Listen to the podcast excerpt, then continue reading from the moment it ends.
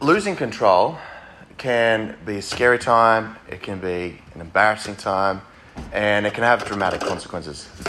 So a few years back, I, I had a Toyota Corolla. It was my first car, and I was at a Bible study group that was kind of in the bush area, and I had this gravel driveway. And I'm a young man, you know what it's like with a lead foot, you know, just the stupid hormones that are running through.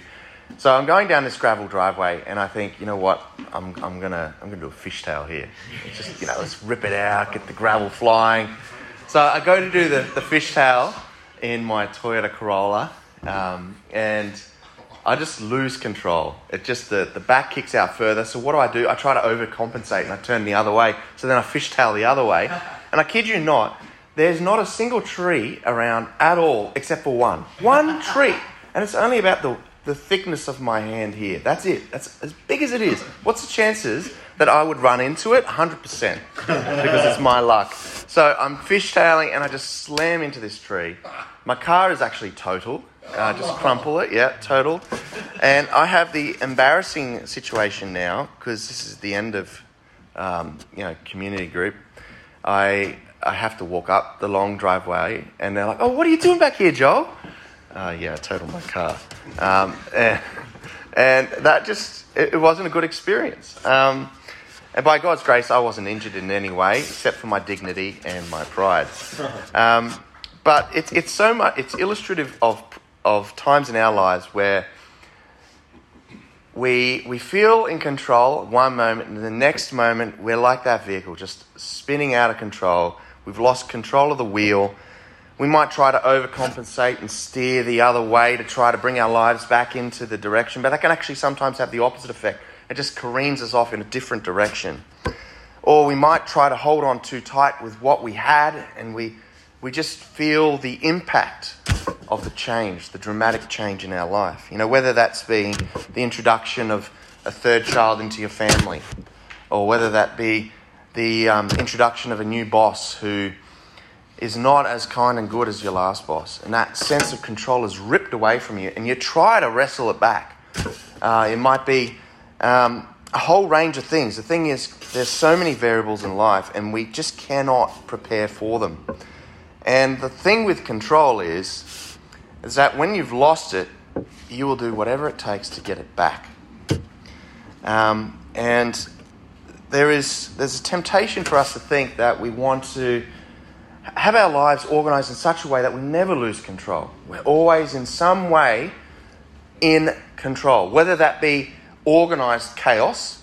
You know, there's, there's staff members at my school, their desk is just overflowing with material, and you know, your home it might be have stuff everywhere, and you know, it's creative artistic license, and that's great. That's organized control for um, disorganized control for you.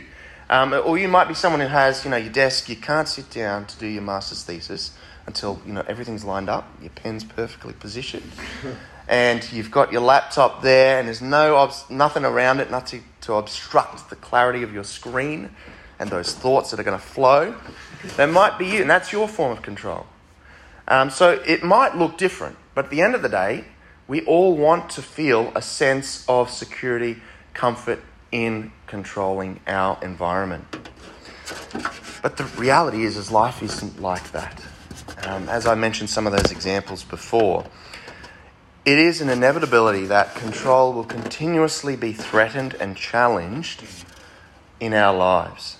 You know, whether it's the fact that we've come out of a COVID period and you know, that COVID period was so unsettling. New rhythms of work, new rhythms of of family dynamics, being in the home with family 24 7.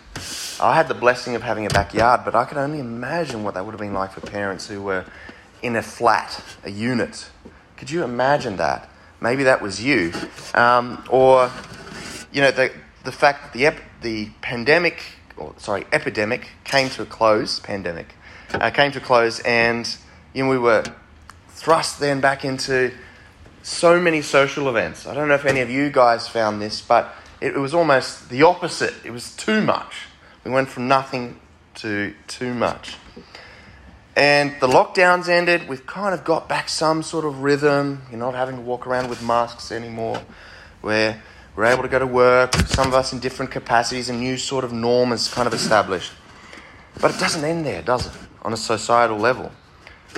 Russia declares its war uh, special military operation in Ukraine, upsetting global supply chains, which were already fragile due to COVID, which has led to increased pressure upon an already stressed system, financial system, resource system.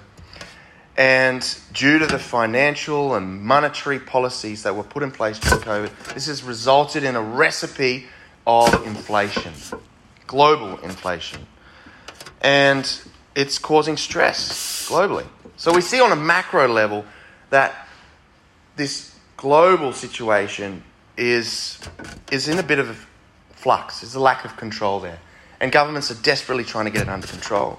But if we bring it down more on a personal level, this has implications for us. Interest rates.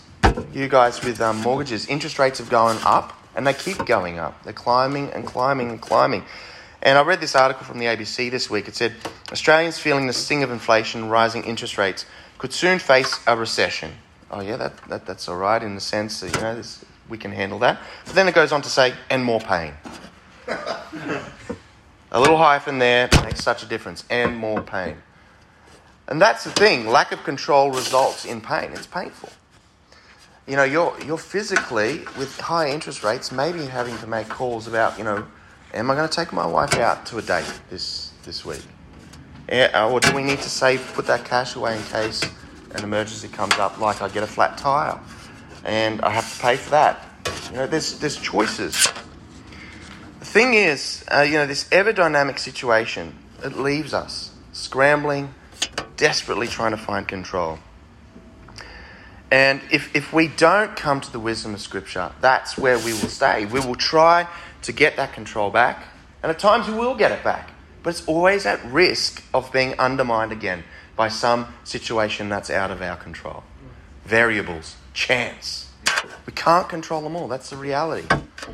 Um, even this week, I mentioned the flat tire. You know, I was, um, Jamie pulls up and says, Oh, uh, to the gym, is, is this right? And my the back tire's totally flat. and no, that's not right. Um, yeah, and the tire is barely old at all. It's like maybe a few months old, and tires are expensive. It's just like, oh, really? So then I had to I had to change it, and you just gotta. We looked like a homeless family on the side of the road. I'm, I'm changing the tire, um, so I inflated at the petrol station, and it looked all fine. I, I knew it was going to go flat, but I had to change it at school. So I'm at school changing this flat tire, back boot stuff all on the side of the road. I got my wife on the side of the road with Trent, and kids are running around. That's just, yeah. you know, period one, I could have used that time for prep, but I'm changing the tyre. And throughout the day, kids are like, What's happened to your back? Because I had to lie on the back to jack up the car. So, you know, you just can't account for these things, right? You cannot account for these things. Oh, good, good. I'm glad, I'm glad you do. I'm glad you do. And that's, that's another thing about control, isn't it? We, we can look at other people's lives and go, man, they're so out of control. I'm so glad I'm not like them. but the reality is, isn't it, that at any point you can become like them. That's what Riley might drive out of here. He was a little gloating before. Next thing you know, he's got two punctures. Not one, but two. And he's got four children, so let's hope that doesn't happen. Sorry? yeah, the, the point is right, guys. We, um, we, we cannot we cannot account for it. It can happen at any time. Now, worldly wisdom says, you know, you just do your best with what you got. You try your hardest. But that's all based on some assumptions that the chance things that happen in life aren't too bad. That the, the chance things in life are manageable and you can press through them. They may not be manageable. You might have an accident and you're left you're left um, paralyzed. You might have the diagnosis that you have got bowel cancer and, and we don't know how long you're going to live. Or some other form of situation where it just it takes your life and it spins out of control. But we're going to see today from the book of Ecclesiastes that on the surface, from the reality from what we see in front of us, there are things that we cannot control. There are too many variables. Chance is a reality of life. But when we go above the sun, when we look above the temporal realities of our existence here, we see that God is in control. He is ultimately sovereign. He is the one that can take those variables and give you security, comfort, and control in the knowledge that He ultimately has control and your salvation is guaranteed and secured in Him. So that's what I want us to look at as we continue to explore Ecclesiastes. But uh, before we continue seeking God's wisdom, let's, let's pray. Heavenly Father, although there are challenges that are pressing in on each of us at the moment, whether that be family, financial, whether that be the pressures of work expectations, study expectations, the pressures that can just be innumerable at times, and we just wonder how we're going to get through. May this time just be cleared away, the path made clear and open, so that we can walk down your words in the book of Ecclesiastes and come out refreshed, recharged with the knowledge that you are the God who is sovereign and in control, no matter what situations might come our way and make us feel out of control. In your name, amen. amen. All right, so we're going to look at Ecclesiastes chapter 9 11 again. And it says, so if you want to look at Ecclesiastes 9 11, the race is not to the swift nor the battle to the strong, nor the bread to the wise, nor riches to the intelligent, nor favor to those with knowledge, but time and chance happen to them all. Now, as men, we are hardwired to protect and provide. This is our instinct. It is our desire to make sure that we are protecting and providing by managing our environment, managing the circumstances around us, and yet, as we've mentioned, there are too many variables. Now, our society preaches another narrative. It says, no, um, you can actually have self mastery. You can be the man, self made man. You just got to work hard enough. You've got to be committed enough. You've got to have that drive and grit, and you will get there. It says, you know, destiny, this path that you are on is your path. Go for it totally ignoring the reality that there are other people involved in our path. Other people who may not want us to achieve our objectives.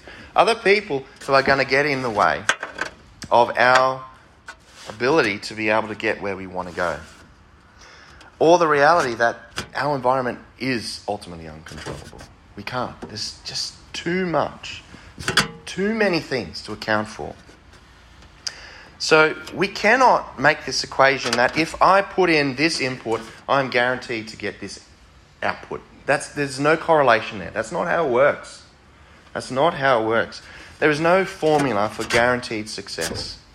There is paths, as Proverbs teaches us, that lead, incline to paths of success. Um, you know, raise your children up in the fear of the Lord as they're young and they will not depart from those paths. But we know tragically, of many ministers' sons who've lost their way and no longer following the Lord, even though they were trained with integrity. We just, you just cannot come to the false equation that I put in, I'm expected to get such output. And that guards us from disappointment. And we read, the race is not to the swift. Now, ordinarily, the race is to the swift. If you train hard, if you put in the hard work, you wake up early at 5 o'clock in the morning, you go do your swimming every day during work, even though you're missing out on lunchtime, then you should get faster. You should be better. You should be swift, and the race should be yours. You know, we watch movies like Hustle or um, you know other movies where they, they show these people who, who put in that hard work. They go from their rock bottom. They might be um, living in you know housing commission. They, they just don't have anything going for them, but they put in that hard work. They go for it, and then they become the next NBA superstar, or you know the Sydney the Sydney um, cricket team, Kings, you know whatever. don't do sports. Yeah. I'm trying, okay.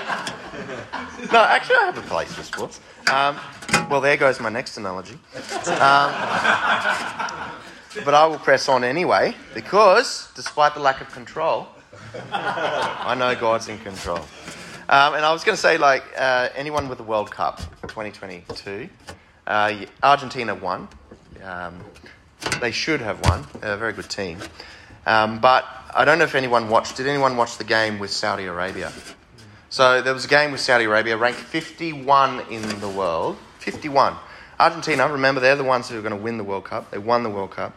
They got Messi, arguably one of the best players. Um, debatable. Debatable. Never got to see the, the match with Ronaldo. But anyway. Um, and yet, so Argentina is winning for the first 45 minutes, like they're, they're doing great. And then, unbelievably, um, two goals kicked. I'm not even going to try to pronounce their names because I will get them wrong. But two from the Saudi side, side kick goals, and they actually end up being the winners. What an upset. Now, if you listen to Messi, you know, he talks about, you know, the team could have done this and done that and, you know, taking control of it. But look, they would have, it's not like they were sitting around and not, not training and, and being mentally prepared and coming up with strategies. It's just the chance of it. The ball went at the right place, the kicks happened to be projected at the right speed and angle. That's just what happened. But just the race is not necessarily to the swift. That's the reality. Now, watching sport upsets, like um, I'm going to use another one.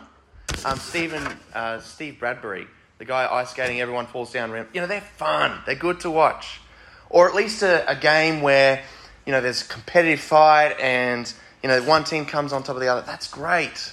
We love it. And so we should. But it's another matter if it's your life and you have worked hard. That is another matter.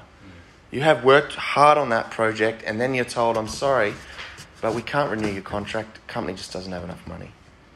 And you've just come out of a period of unemployment for a few months. And you know that when you go back into unemployment, you're going to go into depression. It's going to be a difficult time. That is, that is hard. That is a difficult thing to have. But God, in His providential protection, even though He may not give us the, the race, even though we might have done the hard preparation, we may have been the swift, that sometimes His providential blessing is good. So, for example, I had um, a teaching job up in up in um, Maitland area, and yeah, it's and I had another another contract lined up as well, and um, I was teaching at the school, and the contract didn't end up getting renewed. It just didn't didn't happen. And then I, I went to this other school that said you know they would have a contract because I had already said I'd go with the other one, and they said, oh no, sorry, that's no longer available. So I went from two opportunities to nothing, and I thought you know, I'm just going to have to get back to looking for work. So I looked for work, job, job, job, job. I wasn't getting anything. Um, I, I, had a, a, good resume, I, I had experience, but God, in His providential grace, ended up moving us back to Sydney, where we didn't want to go. Uh, we, we were enjoying life up there in Maitland. We had a good community up there.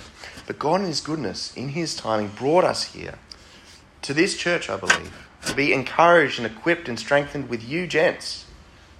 With you, gents. That's what keeps us here in Sydney. And, you know, that's God's providential, providential um, working out in our lives. So even though you may have put in that hard work to get that career position and you are overlooked by a minor matter or some experience that's slightly more than you, know that even though you may be the swift one, that God, in His goodness, has passed over you for his good reason, as difficult as that may be. We read the next section if you look here. The, there's a whole string of analogies to kind of really get the point across. No matter the amount of competencies you have, the training and skills you have, it is still, humanly speaking, dependent upon chance. That's the reality. You know, we've got the battle of the strong. We've got um, nor bread to the wise, riches to the intelligent, nor favour to those with knowledge. These are people with skill. These are people with ability. These are people who've put in the hard work and they're not rewarded for it. The battle to the strong, nor the battle to the strong.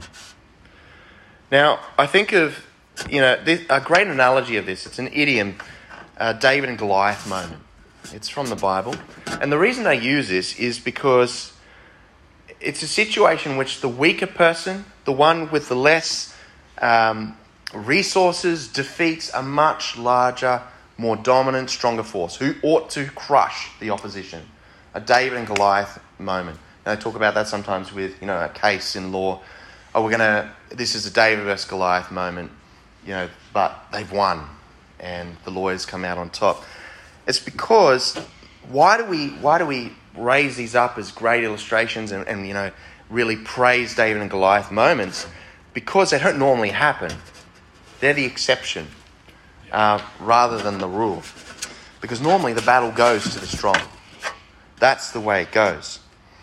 Um, and that's why, if you see in using the Goliath analogy, uh, when Goliath is out and he's challenging the children of Israel, we read in verse 11 uh, in Sam, um, Saul, and all Israel heard these words of the Philistine, and they were Philistine, and they were dismayed and greatly afraid. Why? Because they knew they were outmatched and outgunned. Goliath was a nine foot behemoth, and they were terrified of that because the battle usually goes to the strong. And, you know, we can try in our lives to try to be prepared, to be financially strong, saving up those years, uh, you know, saving up our hard earned money, you know, putting that into our financial strength.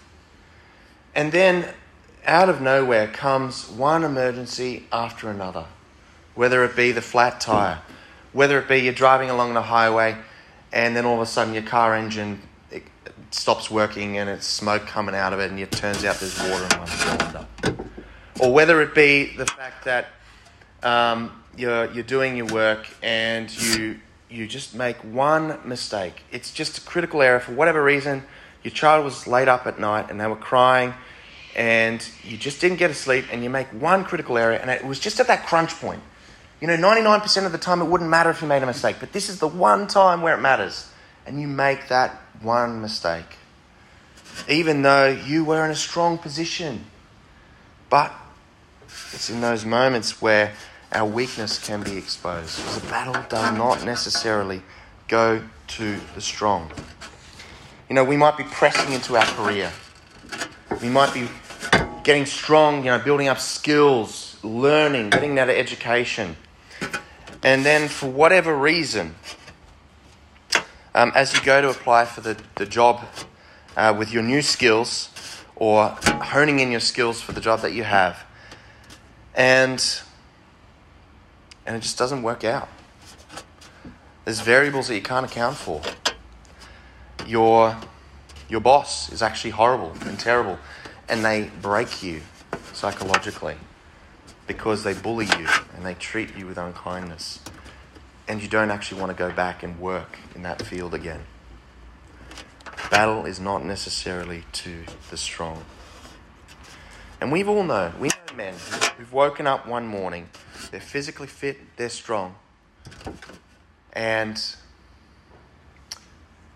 in an instant, they can have a life threatening illness diagnosed. In an instant. We've seen it in our church community. An instant where all of that strength that they thought they had is ripped away from underneath them.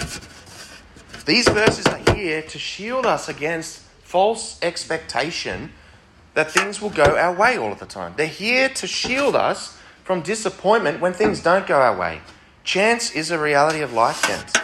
It is a reality of life.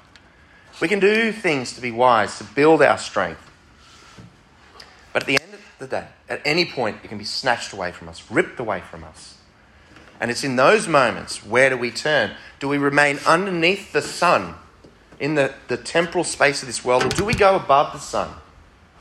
Do we go to the Son of God in this moment, knowing where He says, Cast all your burdens on me? Do we go to the Son who, by the Father's grace, was sent so that that lack of strength in of ourselves due to the weakness of sin is paid for and covered, that nothing can touch your soul. You are set free from having to struggle in strength, but instead come in that humble weakness to God, saying, I am weak and I need you. Not just in this situation where I have no control, but humble dependence and realization that we are in all situations, in all times, weak and powerless and needing God's strength and grace. That's where we turn. Have a look again at the next section. You know, nor bread to the wise, nor riches to the intelligent, nor favor to those with knowledge. These illustrate the same point uh, that, that despite preparation, despite natural ability and skills, it is not a guarantee. You might invest your finances at the crest of the stock market very top. And and then you, it doesn't look like the market's going to improve anytime soon for the reasons mentioned. And what you realize is you actually need that money now. You need the money now in the very near future because you've got some expenses you have to pay. And it's going to cost you thousands if you sell. You cannot account for that. Wisdom, intelligence, knowledge. Ordinarily, these are things that would guarantee success. And Proverbs talks about how these are paths. There are paths to take that, if you generally follow them, lead to good life and prosperity. Now, as Christians, we know we have to temper that with also the reality of texts in 1 Peter that talk about suffering as well. But there are paths that you take that lead in a direction of success and prosperity. That is the, the way God has designed it. However, it's not necessarily the case. There's this glitch in the system from our human, temporal, under the sun eyes. And there's an even greater glitch, an even greater consequence of chance, and that's in verse 12. This is a real serious one, and we all know of people where this is, has been a reality, and it's verse 12 where it says, For man does not know his time like fish that are taken in an evil net, and like birds that are caught in a snare. So the children of man are snared in an evil time, when it suddenly falls upon them. Here we have some pictures, images, that show us of the sudden nature that death can approach us at any time. I have taught students who are no longer walking under the sun, they have died. I was reflecting on this last night. I was, they, they are no longer here. I am. I taught them. I taught them. And like one of the students I taught, they, they died a week after graduation of year 12. A week. The blossoming, the, of the blooming of life, the opportunities. Death can just suddenly fall upon all of us. Now, we use the analogy often, oh, I go out and get hit by a bus. Sure, that may happen. But you may also, all of a sudden, need a uh, triple bypass. And you're 35, 40. Or you might have a stroke. We just can't account for these things. Too many variables. Or you can be driving along, you know, the harbour bridge. There's that, the harbour bridge, if you drive on it, I find it scary. You, you've got these lanes, and you have, you're like, there's nothing separating you and the oncoming traffic. And I think it only takes one person under the influence to do a little bit of a swerve, and then that's it. You pass from the veil of this reality into the next. And he says, you know, taken in an evil net there is an evilness to life being snatched away in its prime, life being vulnerable to death at any moment. There is, there is an evilness to that. Now, as Christians, we have the knowledge that in God's sovereignty, it's all according to His plan. God is the one who gives breath and takes breath away, as we read in Job and elsewhere. And yet, there is a blessing, there is a gift in life as well that we are to rightfully celebrate as well. God is not a God of death, but of a God of life as well. Uh, so when we, we see that, that death can come at any point, it is to draw for us the realization that according to chance under the sun here, death could happen at any point. And then to draw that reality into our mind so that we get a heavenly perspective above the sun to realize are we living in step and in faith and reality with Christ? Are we actually being gentlemen who are walking in the way of the Lord? Call your days to your mind so that you can use them, you can redeem the time for His glory. Because we, just like a fish who's unsuspectingly caught in a net, our time could be up, and that's it. Time could be up. That's it.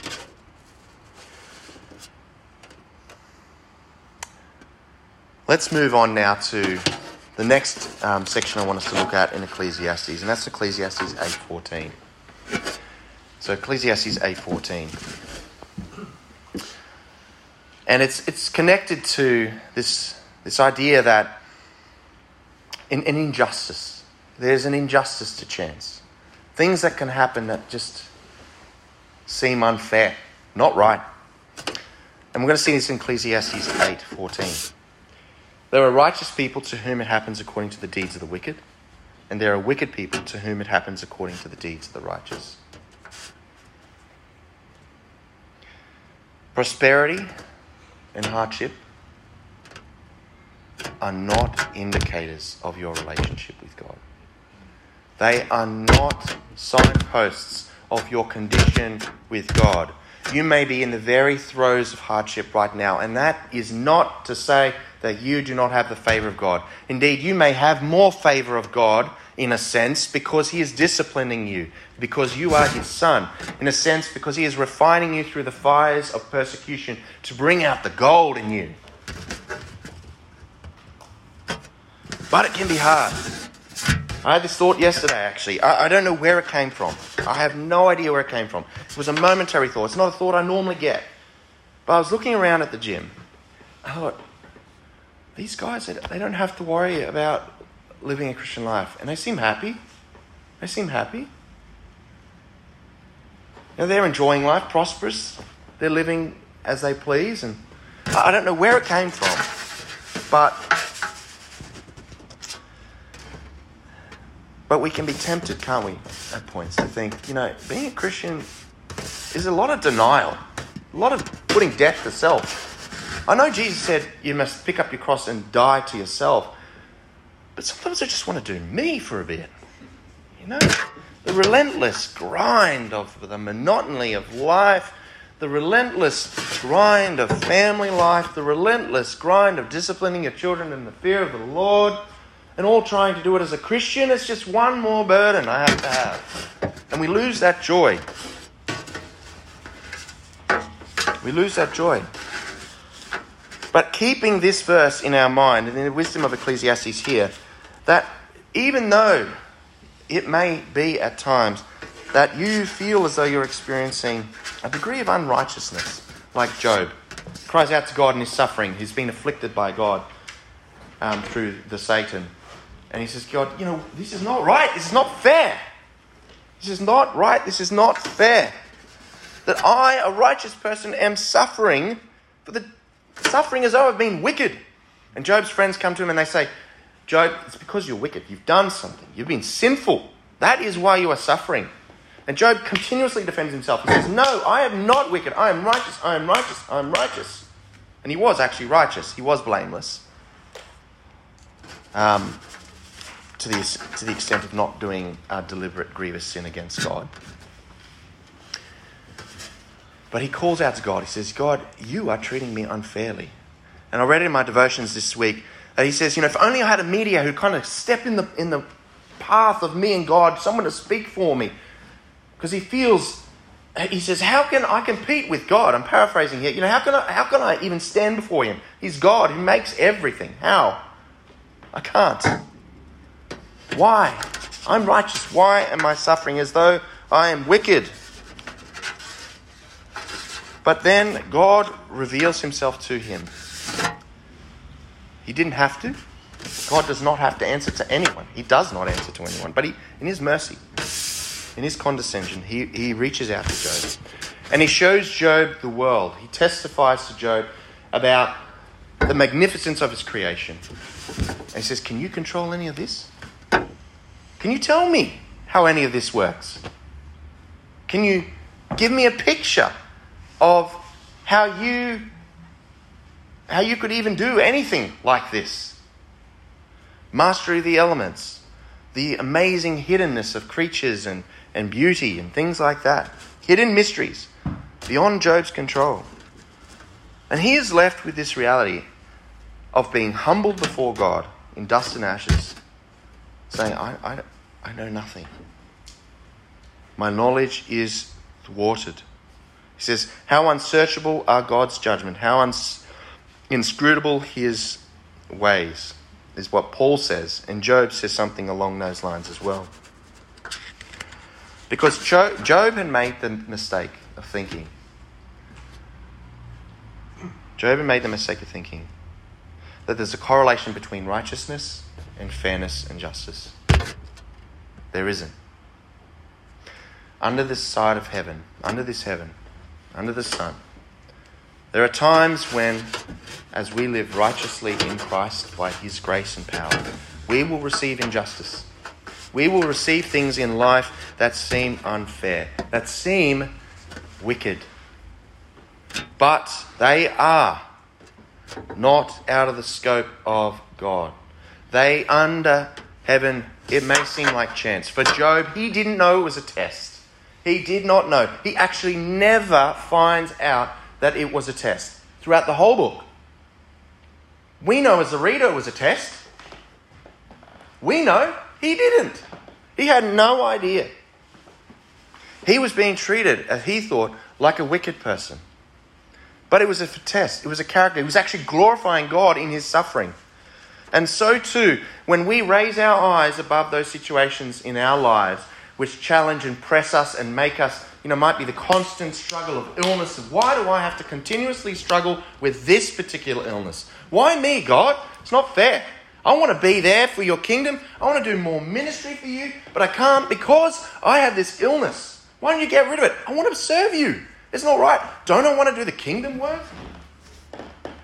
I could, I could lead a growth group. I could, I could do extra evangelism. I could do all of this stuff for you if you just took this illness away. Isn't that a righteous request in a sense? A question that could come in our hearts? But there isn't an equation that the righteous will receive reward, in a sense, under this sun. But when we go above the sun, we recognize that God disciplines his children, he disciplines his sons. Gents, he disciplines you. Why? Because he loves you. And his love is not soft love, it's love that's like a chisel, blowing away at the calluses that form on our heart. It's like a blowtorch, burning away that dross, refining the gold.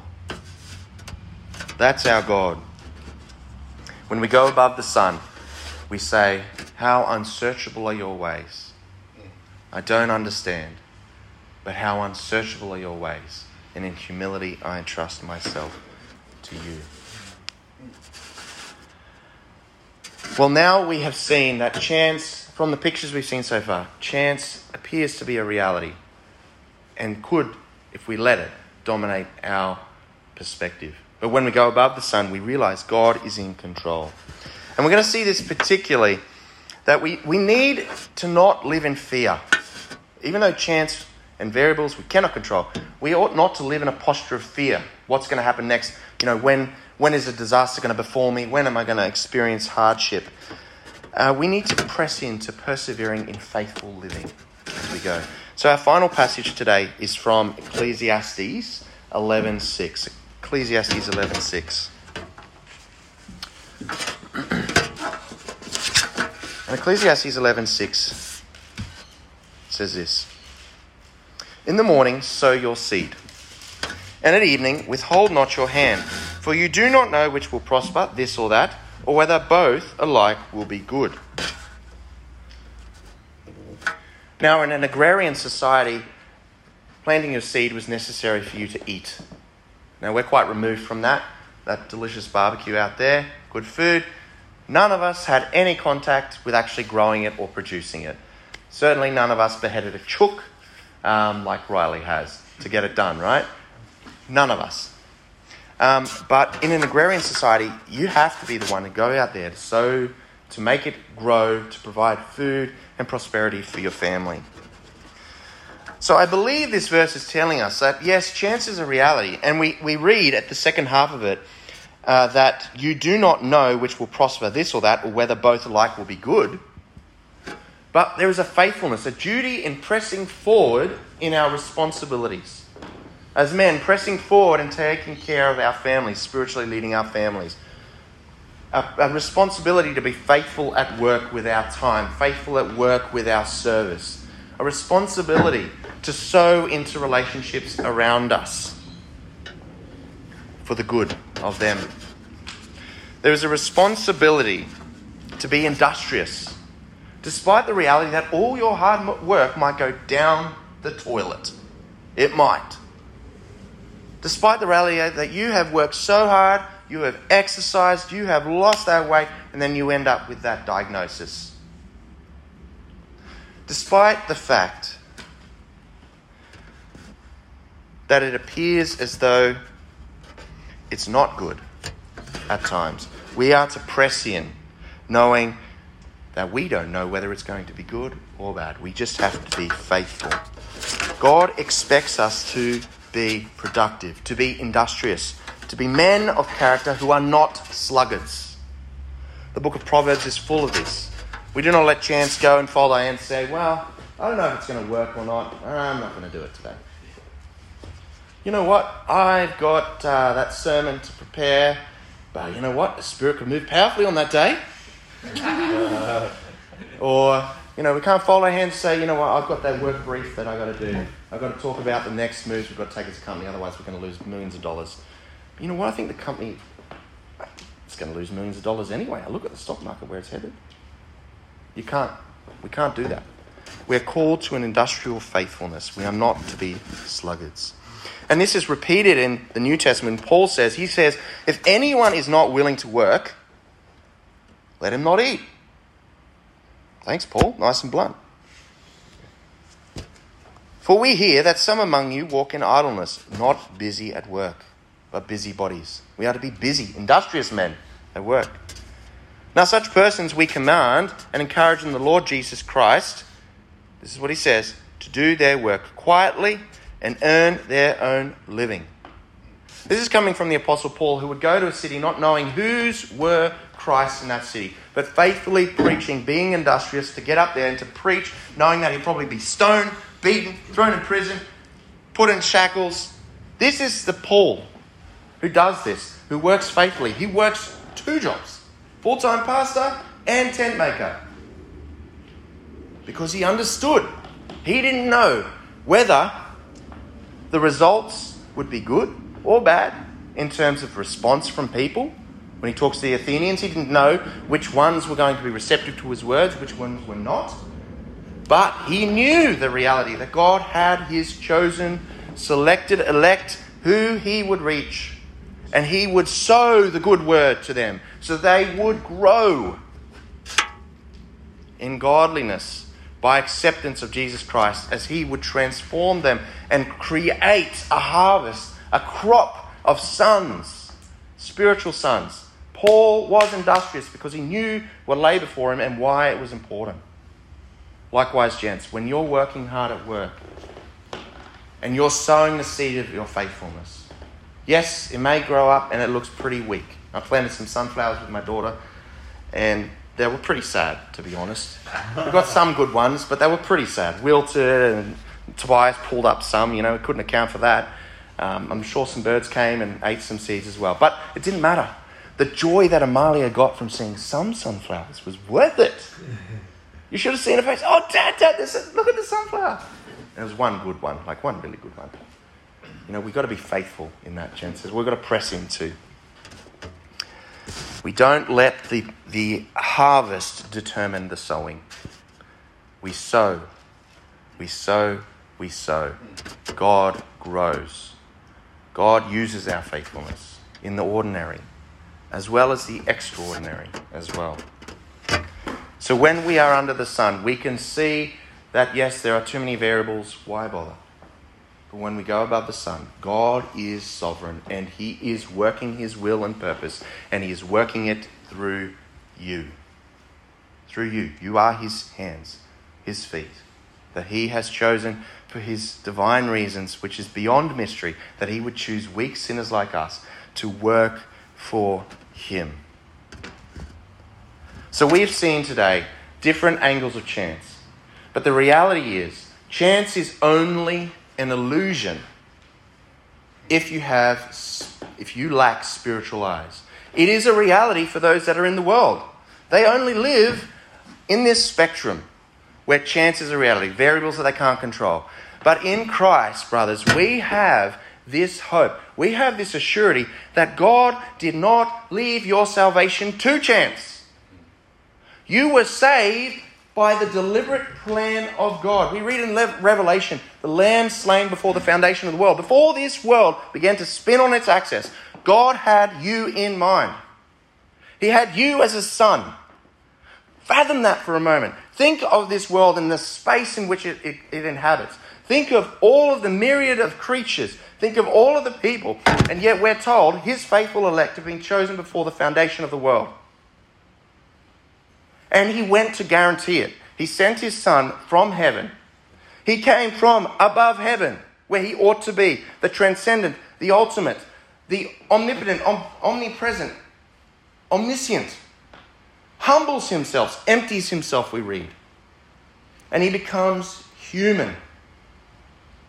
He condescends to become human, to enter into our space of chance and chaos and dirtiness and and pain and suffering. But he came because he was not going to leave it to chance. He is a God who has predetermined by his sovereign will that he will redeem his sons, and he has saved you. He worked as a faithful man for 30 years. He worked. Is there anything noteworthy about it? No, it's not even really talked about in Scripture at all. But he was faithful. He was working. He was doing, as we read, he grew up in stature and favor of people. And he was faithful in that.